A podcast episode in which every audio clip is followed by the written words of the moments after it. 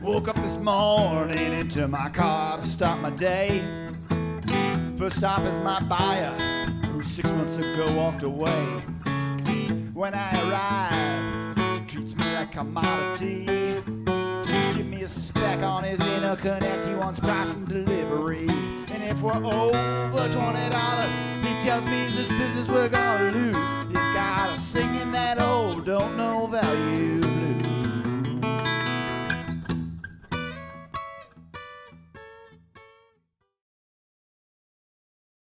Welcome, everybody, to the Value Clarity Podcast, where we talk about value, managing your company to value, selling value, and everything else related to your company producing value for its customers. Today, I am thrilled to have speaker, author, sales strategist Lee Salz, um, author of one of my favorite books on sales, Differentiation. Lee, welcome. Mark, thank you so much for having me on the show. Uh, I'm really excited. You and I are kind of kindred spirits on the topic of differentiation and value and how that is the key leverage in not just on sales, but in all of business.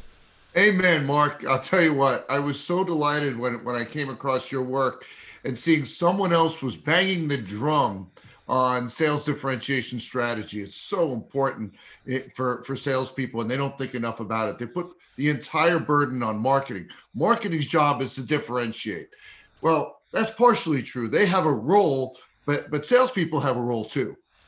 Yeah, I I've been actually I had part of my career in marketing, and I liken marketing to the aerial bombardment campaign where sales is heart to heart, mind to mind, house to house combat, where now you have to take that big, broad marketing message that came before and turn it into the victory for this particular instance, this particular house, this particular deal.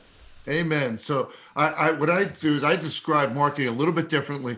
I, I say marketing lays out all the potential of what could be, right? All the capabilities a company could bring to bear Sales takes all that potential and narrows it down to what should be for this individual in this circumstance.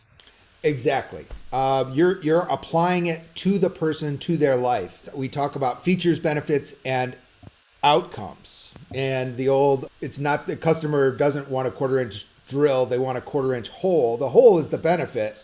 Yes. But the salesperson is the one that finds out all about the customer's life and say, oh, you've got grandkids. You could teach your son woodworking. You could make a toy for your grandson. That legacy, that toy for your grandson is not something that marketing can do. It's something sales has to do to understand the customer, their world, their life. And would you pay more for a quarter inch hole or a legacy with your grandson? Yeah, and taking a step further, I, I think feature and benefits is still missing some component. And I'm sure you see this too. One of the biggest mistakes salespeople make when, when it comes to differentiating themselves is they toss out differentiators and they leave it to the person on the other side of the desk to determine what it means and, and, and how they feel about it. So they say, we're the biggest, or we're publicly traded, we're privately held, and, and expect someone on the other side of the desk to derive meaning from it. And if you do that, one of two really bad things happens. They either never figure it out or they give it a meaning that's not going to help your deal. I, I had a sales differentiation strategy program with a fitness equipment manufacturer. And I said, share with me a differentiator that, that you talk about. they said, we're USA manufactured. And I said, great. And, and, and tell me, why does that matter? And they said, you know, altruism, you know, you got to support the USA brand. I said, okay, I get that. I said, so tell me about your competitors. Well, most of our competitors are in China. I said, okay. So if I want to have this equipment next week, can I get it? You can from us, but not from them. It comes by ship. It takes about six months to get it. I said, okay, so I appreciate your point about altruism, but isn't the big story here USA manufacture, where most of your competitors are overseas, that if you want your equipment in the next week or month, you need to buy from a USA brand. And oh, by the way, we're one of a couple. And like, oh yeah, that's a really good point. So they had just been tossing out USA manufactured. They didn't really understand why it mattered to to buyers. And I guarantee you, a buyer didn't sit back and say, you know, USA manufactured. Hmm. If I want my equipment sooner, I guess I have to buy from them or or one of the other couple of companies here in the states. No one figures that out. You know, so that's why I find features and benefit. It's it's too limiting. It's broader than that. We got to give differentiators meaning. We got to give it context so that we position why they should care about it. Lee, um, kindred spirits. I'm loving what you're saying. I draw a two circle Venn diagram, and on one circle is our differentiated capabilities, mm-hmm. and on the other circle is all of the customers' aspirations, needs including those that they don't even know yet. The overlap is where our capabilities fit something, a, a customer aspiration or an unmet yes. need or a value gap. And the problem is when we're talking about our capabilities, we do it in features and benefits, but the customer doesn't buy our products, much less our features and benefits. They buy their own outcomes mm-hmm. for their own exactly. reasons. And exactly. so, as you said, we're asking the customer to translate from our capabilities into their outcomes. Earlier in my sales consulting career, I would make this mistake once a year. What's that? Um, and that is, I would do fantastic discovery. I had intimate knowledge of the customer's business, and I had a customized proposal that exactly met every need from every persona, and I had the perfect customized proposal, and I would lob it into the customer, and they would puke on it because it was way too expensive and too detailed. And what I hadn't done was just slow down and say, look, this person on the team wants this. That's why this element is in the proposal, because this delivers that to this person. This element of the proposal is for this reason that I did in discovery. So you have to connect slowly because your customer is not the expert in your stuff they don't know that connection. They can't make it. And it's a simple, simple thing, but it turns that brilliant discovery and that super customized proposal from being a bloated piece of uh, proposalware to a customized, bespoke fit proposal. And I want to come back to a point you just made because it's super important. You said that they don't know your business the way you do. And, and that's one of the worst pieces of feedback salespeople have been given is that they're selling to educated buyers because there's this new fad called the internet. And, and there's a question that I've asked in every industry you could name, every country you could name, B2B, B2C, business to government. And every single time I've received the same answer. Who knows more about the world of potential solutions in your industry? You or the people you sell to. And Mark, not once has a salesperson said to me, Oh, the people I sell to know much more about the world of potential solutions in my industry. So we're giving them this horrible coaching. You're selling to educated buyers. It's not true. They have access to information, but we still know more about the world of potential solutions in our industry than they do. Lee, you're absolutely right. When buyers self inform they typically misinform and underinform. And mm-hmm. the less frequently they buy what you sell, that category, right. the worse that problem is. You are the expert. And going back to that overlap, remember you're the expert in what you offer and they aren't. Most methodologies today really try to make you good at understanding that customer's self informed image. So mm-hmm. we're trying to get a perfect understanding of our customers' imperfect vision of the future. Yeah. And the burden is on the salesperson to know both our what we offer, the universe of solutions, and the customer's business because you are the guide. You're the one that helps them build that overlap between those two Venn diagrams. And they can't be expert in your stuff. So it's the sales professional's job to be an expert in their stuff. So I'm going to share with you a one word job description for a salesperson. And it's going to give salespeople such clarity that you will wake up every morning knowing exactly what you need to do. And Mark, it's based on what you just said. And that one word is matchmaker, right? You've got a prospect on one side and you master that side of it. And you have all the capabilities that your company brings to bear. Your job is to put those two entities together. You're the matchmaker. And you can't do that effectively, just as you talked about, Mark, without mastering both sides of the equation.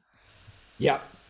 Uh, I completely agree. So I also have this. I have this thing that I, I tell people: um, stop spending time on all the elements of your proposal or your offer that are the same as all your competitors. Yes.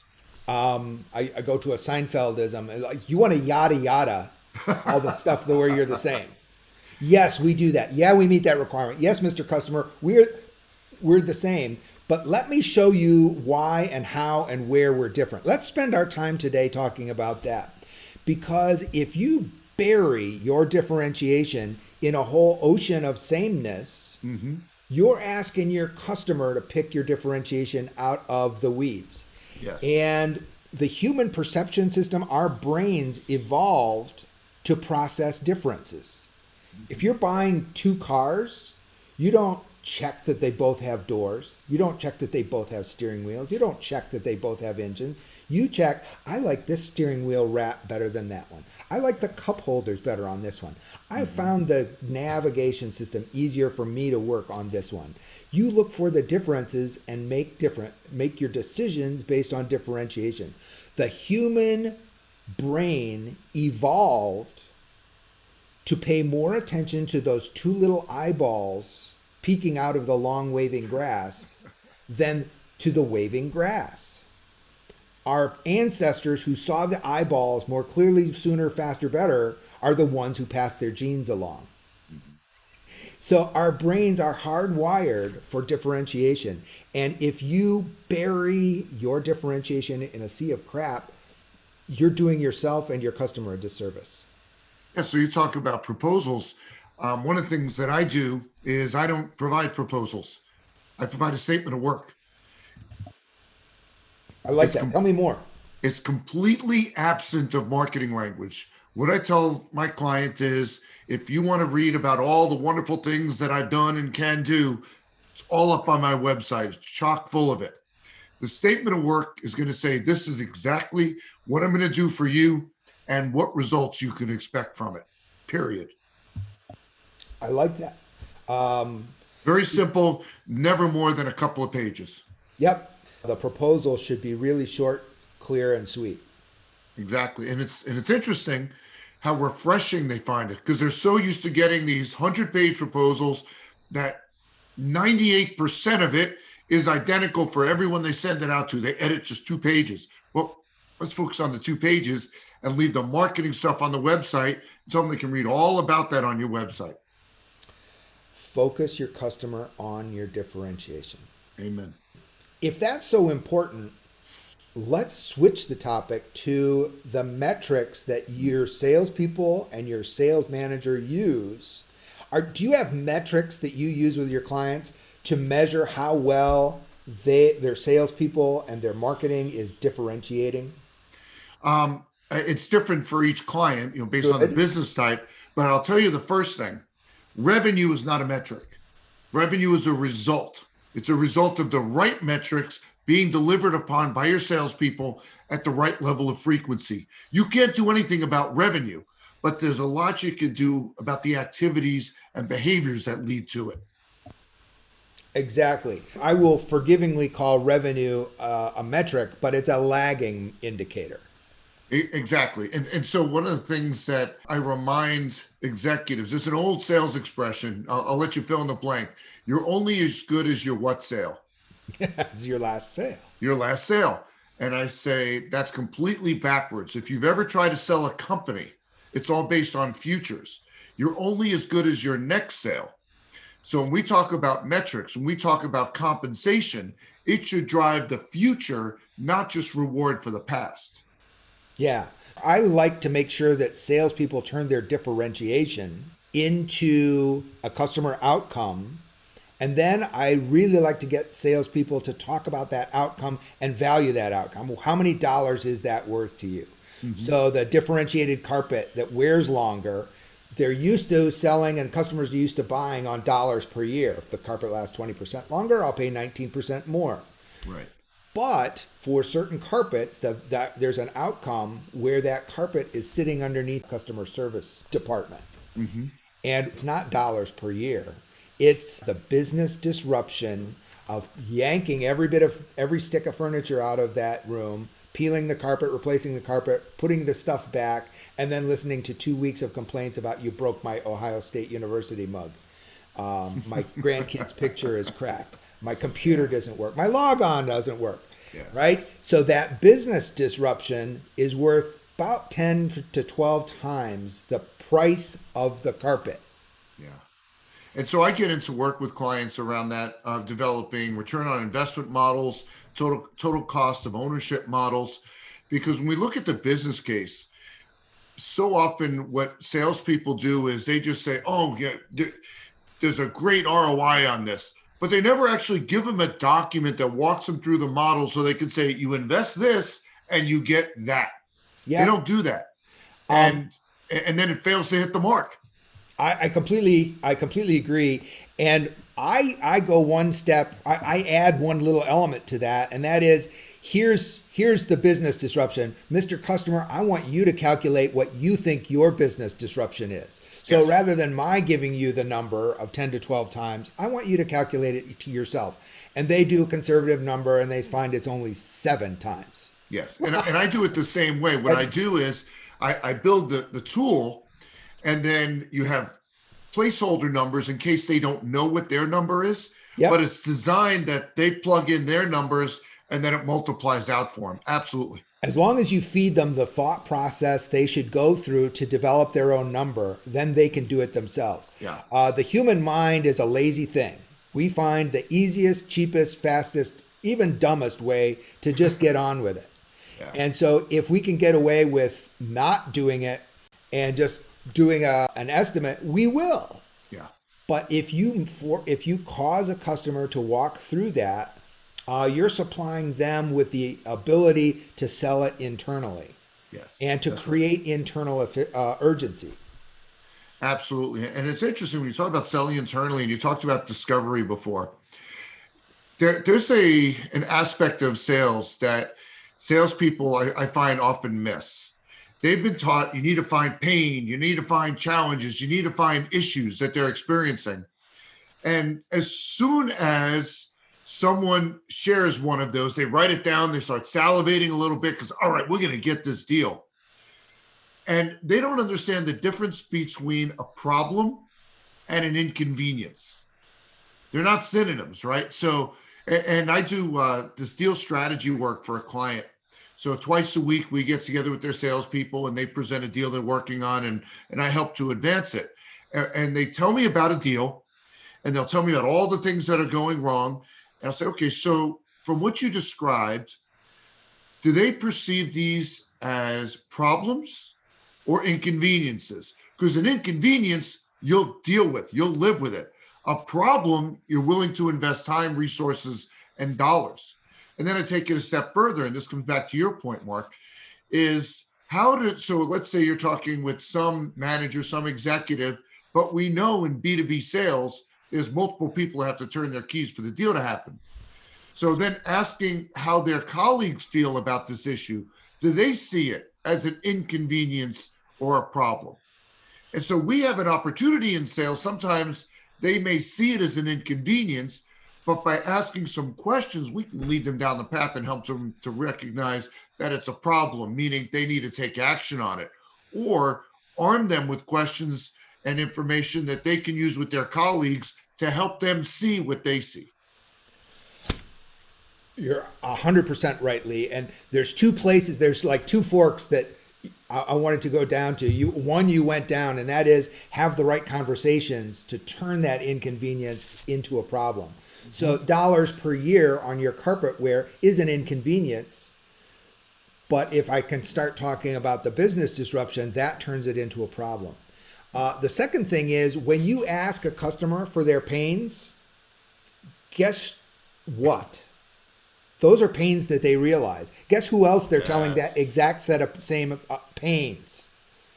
So at that point, if you are the one who just responded to that pain and you're not the one who turned that into business disruption, you're, I do it, I call it fist fighting in the phone booth. Mm-hmm. Because that is a pain that they've told every one of your competitors about. That your competitors know exactly how you're going to respond. That your competitors know exactly how to respond to you if you just stay keep it at that first level.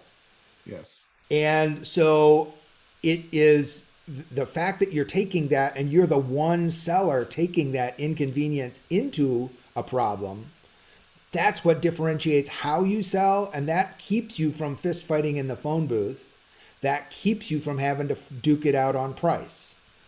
Well, I'll take it a step further. So I look at there's two sides of the equation. You, you talked about pain points. There's the side of the equation that the prospect feels could be better or different. This is their perceived pain, if you will. But we talked a few minutes ago, Mark. We said we know more about the world of potential solutions in our industry than the people we're selling to. So we can't just rely on what they perceive could be better or different than what they have today. We need to creatively introduce the side that they didn't know could be better or different because that's the whole point of differentiation. They didn't know it exists. And I'll give you an example. So I live in Minnesota, and Minnesota has a lot of idiosyncrasies. Insert your punchline here. and I'll give you one of them. Today's Wednesday, and Wednesday is a very interesting day in, in where, where I live in Minnesota because on every Wednesday morning, there is a parade of garbage trucks coming down my street picking up everyone's trash. Notice I said a parade because in Minnesota, just about every county, every homeowner, every business contracts for their own trash removal. So every hauler you can name is coming down my street because everybody uses someone else. Yep. A- And each one of these trucks seemingly does the same thing. Pulls up to the home, arm comes out, grabs the can, lifts it up, dumps the contents into the truck. Truck drives away, you get an invoice at the end of the month. Well, the CEO of one of these companies reached out to me. He said, Lee, I believe we are providing something different. I was intrigued because I see this every every Wednesday and it looks the same to me. And then he went on, he says, Not only do I believe we're different, I believe my salespeople are completely ineffective at positioning that differentiation. So I was intrigued. They went through a sales differentiation program with me, and that CEO was 100% right. And one of the differentiators that we identified was that they have this truck called a can be clean truck. They're the only ones in the state of Minnesota with this truck. And twice a year, this truck follows the garbage truck and cleans your garbage cans. Isn't that cool? That's awesome. They're the only ones that do it.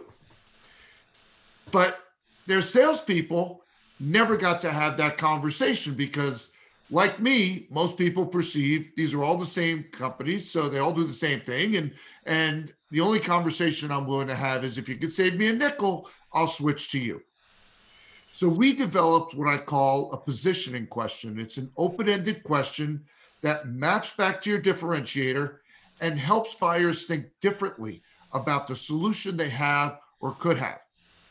The first question out of their mouth after they introduce themselves is When's the last time you had your garbage cans cleaned? Because we know they never have unless they did it themselves. And Mark, if you've ever had the privilege of cleaning your garbage cans, you know how miserable that is. And Um, right, and right in that moment, we help them think differently about something as simple as a trash solution, not because of something we said, but rather a question we yes. Well, why isn't someone cleaning my garbage cans?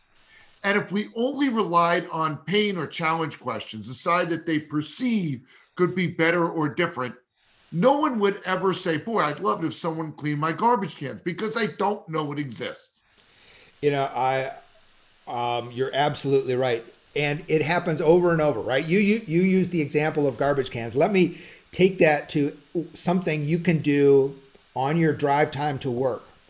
Look at two gas stations across the street from each other and look at the price difference.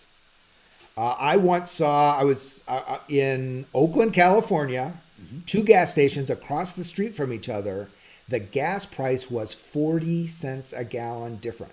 Wow.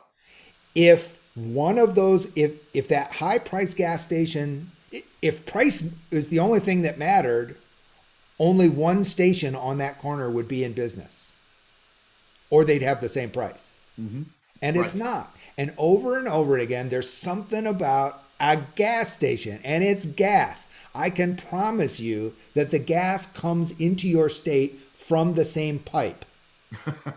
here, here in Arizona, there's two pipelines that bring gasoline into the state. One has 70% of the gas, one has 30. And it's the same gas from either of those two pipes. They just put it into the into the Unocal tank, and then they put it into the Shell tank, and then they put, they just move the hose, Yeah. and then those companies put their Shell branded additives in. So it's the exact same doggone gas. Uh, one company has a slightly more proven set of additives, but everybody else is it's practically the same additives uh, with a different label on the front. So the gas is the same, Yeah. but the gas station is different. Yeah, take it a step further. So go to Target or any of your favorite supermarkets, and you'll see a branded product and you'll see a store brand. And the branded product is 40, 50, 60% more. Why would you ever buy that branded product? I assure you, Target doesn't have cows. They don't have cows. They I- are contracting with someone to provide them with this milk. I uh, my first summer job out of high school, making money for college. I worked at H.J. Heinz, the world's largest pickle factory, Oh, sure. and uh, I was the I be somehow somebody thought that I was smart enough to be the foreman of one of the filling lines, and so it was the three pound coffee can, the number ten tin, filled with kosher dill spears, and I ran thousands and thousands of cases a night. And one night, the uh, supervisor came in and said, "We're changing the labels. We're changing the labels to uh, Howard Johnson's pickles." and the only difference was the quality control was like half a percent tighter because the the line cooks at at uh, Hojo's couldn't be counted on to throw away the ugly pickle. but it was the exact same. I mean, we we ran the same vinegar, the same cucumbers through the same machines and just sta slapped a different label on them. Exactly. Now, in he, here, there's a brand called Kemp's here in Minnesota. Yep. Okay, so we have Kemp's milk, which is about you- 50, 55% higher than the Target brand. And I said, oh boy, what, what justifies that? So I did some research. And I said, boy, are they saying that their milk tastes better? No, they didn't make that claim. Did they say that if you drink their milk, you'll be smarter? They don't make that claim either. Did they say that there's more protein in it? They don't make that claim either. So I took a step back and I said, how, how are they justifying this? Because obviously they are selling that milk. And the answer is this Kemp's is known for a particular product here in Minnesota, which is ice cream. And one of the main ingredients of ice cream is milk, Yeah. right? Here's the strategy you derive so much enjoyment from the ice cream that you're willing to pay more for one of the ingredients in it. That's it. That's the strategy. That's awesome. So, uh, great transition into differentiation into price. Uh, I am, uh, when I was the consultant for Miller Heiman, I was the resident expert in value based pricing. Um, and so I'm a, I am the pricing hawk. Excellent. And so I'm um, so combining that with metrics. I have I've had this conversation with many companies, and I've asked them, "Do you track your discount spend so that you can know which reps, which sales managers, which regions, which products suffer the greatest discounting?" And the uh, and do you know when when the discounting is more towards the end of the month, quarter, or year? And the answer is almost invariably no. We don't even track that. You tell, share your experience. Or do you have the same experience, or is it just my clients? Yeah, no, no, it's not your you you don't have an anomaly. It's it's very much the same on my side. I'll, I'll tell you an interesting story. So, um, this technology company was sold to IKON Office Solutions, and many moons ago, I was hired to help that business owner who had sold his company to hit his earnout numbers. So I was the, the head of sales and marketing, and my compensation was on profit and he gave me the keys to pricing. And he said, Here's the deal I'm giving you the keys to pricing, and I'm going to compensate you on our profit rather than revenue. Because if I'm getting screwed, so are you. and of course, that made me hypersensitive, and I did track all of that. I um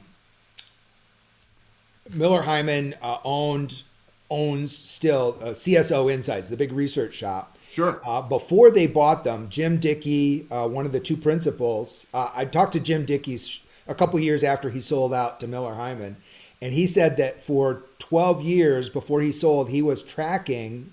One of the questions he tracked every year was what percentage of companies had any component of their comp plan based on profitability. And he said it was about 25%. So 75% of sales forces don't even care how profitable their deals are. I would have bet a single digit percentage, not 25.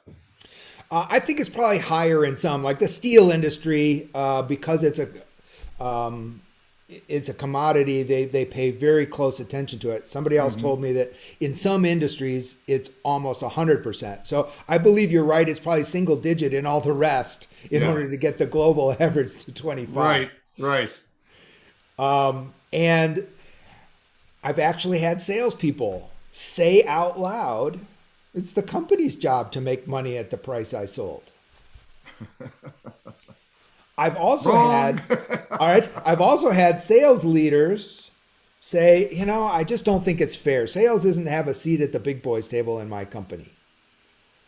Do you think those two might be connected? If sales is the only department in the entire company that doesn't care about the company's profitability, do you want the sales leader sitting at the table? Nope. so think about it if you're a sales leader and you lead the department and you have your own career aspirations to get out of sales and into general management. What is one thing you could do to grow your own career? Absolutely. And, and that's the thing. So compensation ties into focus. So if I compensate my sales leaders, not just on revenue, but also on profit, guess what? I'm going to get their attention. I'm going to get their sensitivity on, on that issue. And if you're giving salespeople any latitude in pricing, again, tie a piece of that to protecting margin, you'll get their attention on it too. But Lee, we can't measure profitability. Our products, some of them have rev- have transfer costs that everybody knows are funny money, so we can't track profit accurately. How could I possibly do that? well, there's this person in your company titled CFO that I assure you can help you with that issue. Because I guarantee you the CFO knows how to determine that. Uh, thank you. Um, I, I would even say let's let's develop an approximate measure. If you can't measure pr- profit precisely, measure it approximately in a way that your salespeople can figure out really fast, and then compensate them on that. Because getting them close, getting them very close, very focused on an approximate measure is going to be way better than what you're doing now. Exactly. Exactly. Yeah. Well, Lee, uh, we've gone, uh, we've had a great conversation, and I bet you we'll we could keep going on and on. Uh, but I want to have people understand where they can go to talk to you more. Uh, tell them how to get sales differentiation because it's a fantastic book. Okay. Um, and how how can people get a hold of you? Uh, so first, uh, sales differentiation is available on Amazon or whatever your favorite book website is, and it's available in hardcover, Kindle, and audiobook. And Mark, there's a new one coming out in September. You can see that on Amazon as well. It's the second in the series of sales differentiation. It's titled Sell Different. And it's 15 more sales differentiation strategies that are not addressed in sales differentiation. Uh, and you can reach me. My website is Sales Architects, and that's plural. Sales Architects, A R C H I T E C T S dot com. Lee, uh, I'm looking forward to the new book. I, I'm going to be one of your first customers, so make sure that Oh, you get me in line for that. Uh, thanks again for your time. And thanks everybody for listening to this episode of the Value Clarity Podcast, where we stand on the principle that value only exists in your customer's brain, which means that your success is all in your customer's head. Thanks and have a high value day. Well, it ain't easy, cause value's in your buyer's brain. If you're selling on only your features, you're gonna drive both of you insane. And if you ignore your customers' outcomes, you're bound to be paying your dues, cause you'll be singing those old don't know value blues.